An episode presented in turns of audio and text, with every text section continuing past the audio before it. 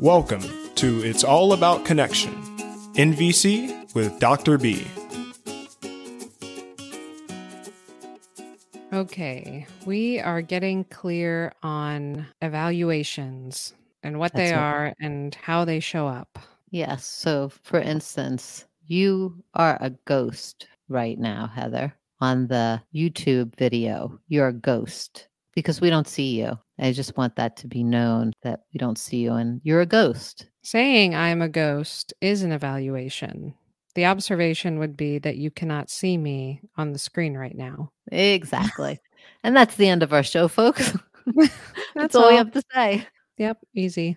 But yet it's not. If they're not confused, what I find is that many people think that they do not use evaluations and then they are using them and they don't seem to have an awareness that they're using them. Then that can really, I think, make a conversation, especially in a conflict situation, much more complex. How so? Well, because then people can take offense or not enjoy what they're hearing when they're hearing an evaluation, but the other person thinks that they're not being evaluative. Being evaluative is even an evaluation, that they're not saying something that is not an observation or a feeling or a need or a request. They're not tracking that. They think, I'm just telling you how it is. I'm just telling you the truth. It is what it is. And then there's more layers of the argument that happen, can get really confusing. And I think it helps too for the person that's receiving the information because there are times when you're going to say evaluations or your judgments or your thoughts. Like that happens in conversations, even in hard conversations. But if someone is able to have clarity when they're saying, This is what I think, I think that you are a ghost right now, you know, I'm owning that. I'm not putting that on you about what you are. I'm owning that. And so you can either take it on and agree with it, or you can have more of a place to be like, okay, well, that's what you think, but that's not how it is. So I just think on both sides of the equation, it's helpful, whether you're the person that's speaking the judgment or thought and naming it as a judgment or a thought and whether you're the person receiving it, even if it's hard to hear. I mean, sometimes people share thoughts and they name it as a thought, and it's still very hard for the other person to receive that. But it's a little bit, I think, easier for them, hopefully, to disentangle from it because it's not them. It's not what is reality. It's just the other person's thoughts, which are not necessarily reality either. That's a lot that I just said. Are you tracking that? It's hard to know Yeah. because I honestly can't see you. So I can't see your facial expression or anything.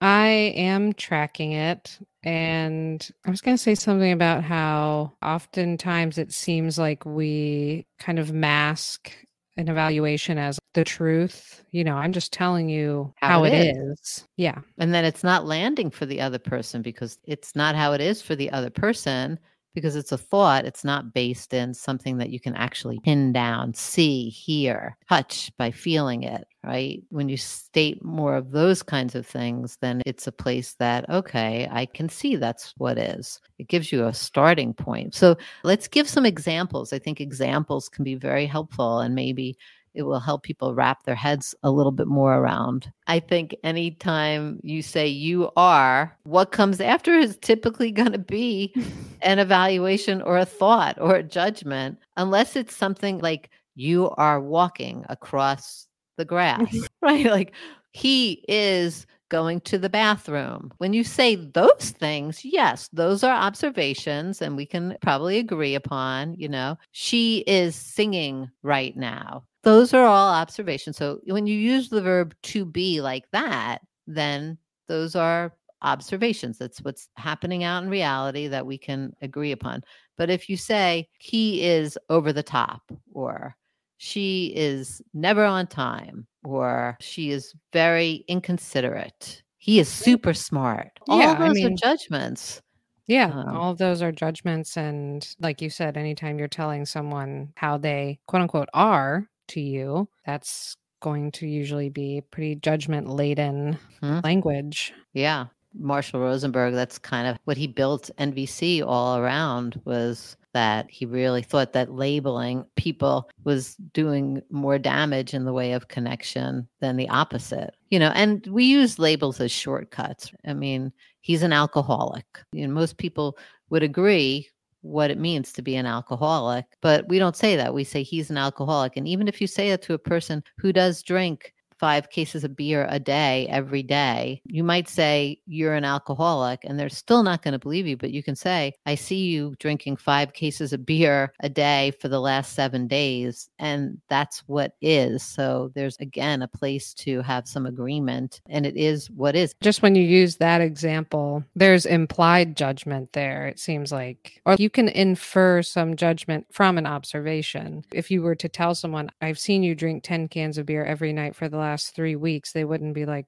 cool, that's awesome. There would be something implied there. Like, oh, well, yeah, maybe that could be a problem. Yes. And that's where in NVC world, you're not just stating the observation. Ideally, you're stating some feelings and some needs associated with that. If you're giving empathy, yeah, and I'm wondering if you're feeling very overwhelmed and you're just needing some ease and some kind of support and stability, you know, or fun, is that what's going on for you? Like that's where you would lead. Or I see you drinking five cases of beer a day for the last seven days and i'm feeling really concerned and it has to do with well-being. That's what you would say rather than you're an alcoholic and you're mm-hmm. having some problems here that we need to take care of. The person is not going to hear that very easily because they're going to be wrapped up on am i that? And i don't think i'm that and why are they saying that? And then they get into defensive mode because they're trying to wrap their head around what is it that you're saying about them yeah like that's not true when you don't stick with actual tangible facts especially in a conflict situation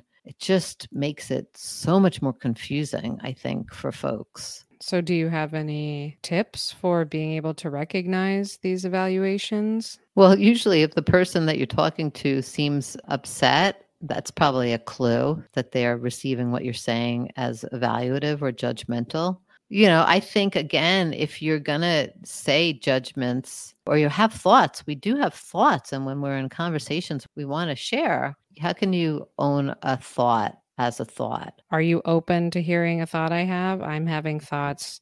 Yeah. This is not necessarily what is. This is just my thinking about it. I'm having some thoughts that you don't care instead of saying you don't care. Or right? saying, I feel like you don't care. Because as we've talked about, that's A, not a feeling, and B, feelings can be very difficult to refute. So Correct. when you have your feeling, I think I can't tell you that you don't have that feeling. Right. So then it becomes very confusing for the person that received it because you're like, well, that's what they're feeling. They're feeling like, I don't care. And how can I say that that isn't so? Well, the reason why they're feeling confused in that moment is because that wasn't actually a feeling. That was a judgment. And they want to be able to say something about that. Like, that's not actually how it is. Maybe you're having a need for care, but what was it that I did or what was it that I said that brought up this need for care? I don't know if I'm making this any more clear. I have thoughts I have attempted to share this many different ways over time just because it's such a critical thing in our conversations. I find it's such a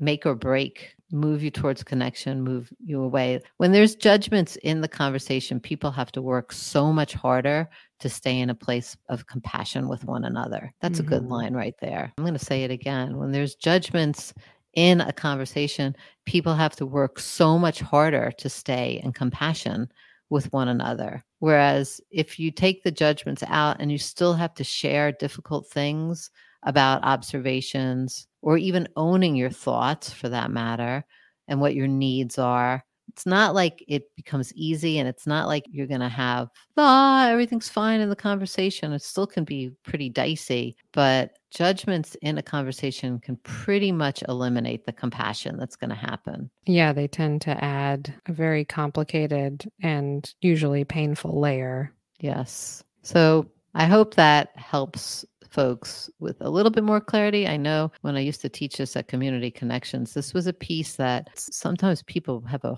super hard time wrapping their heads around. And yet it's a very key component to the NVC process. So, yes. And our empathy warm line number is 850 706 0488. thanks all.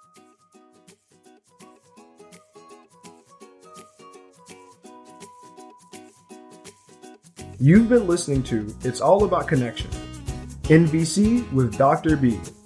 For more episodes and guest bios, please visit us at www.thebigbiemethod.com. That's www.thebigbiemethod.com. And remember, empathy first